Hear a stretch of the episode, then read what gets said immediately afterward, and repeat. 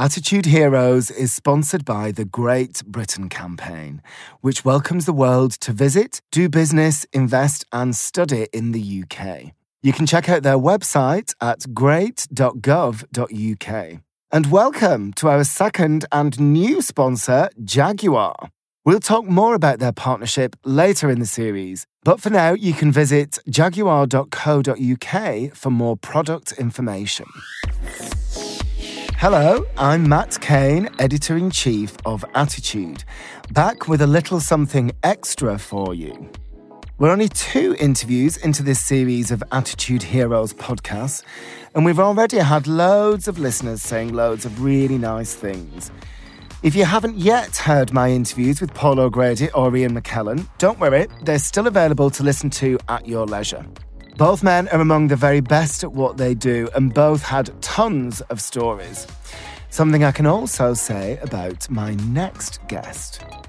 He made his name with the groundbreaking late night Channel 4 drama Queer as Folk, and I can honestly say that series changed my life.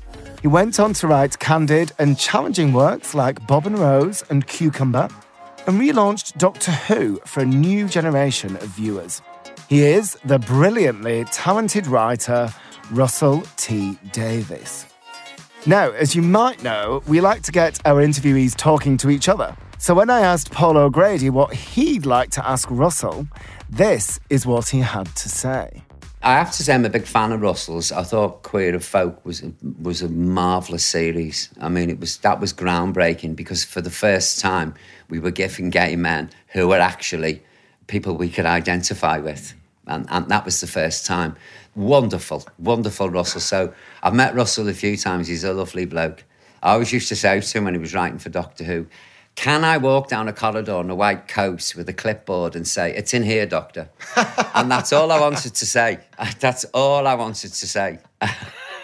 Shall I ask him that then? Whether he'll ever give so, you the chance? No, but what I want to say to him is um, he brought back Doctor Who really from the grave. I used to love Doctor Who when I was a kid, and then I just thought it went daft, you know. And um, he really did resurrect Doctor Who. That, Doctor Who was like Lazarus, and, and Russell was Jesus, resurrected him from the grave, brought new life to it and reinvented Doctor Who, really. And um, I think now it's lost its way. So, Russell, I'd just like to say, so I can go back and enjoy Doctor Who again, would you please write a couple of scripts?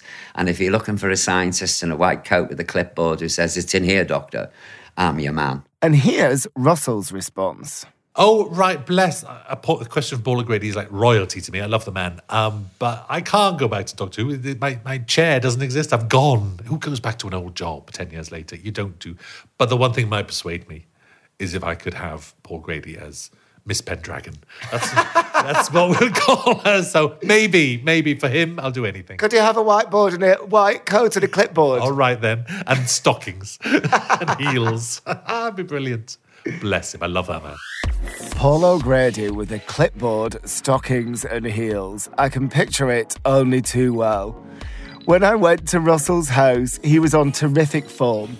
And believe me, we covered the lot. From Queer as Folk and Doctor Who to his accidental drug overdose and the glory days of Manchester's Canal Street. If you're a fan of the man or of his work, you really don't want to miss out. The podcast will be available to download in just a couple of weeks. So please subscribe to the show on iTunes or wherever you get your podcasts. Tell your friends and help us spread the word. Thanks for listening.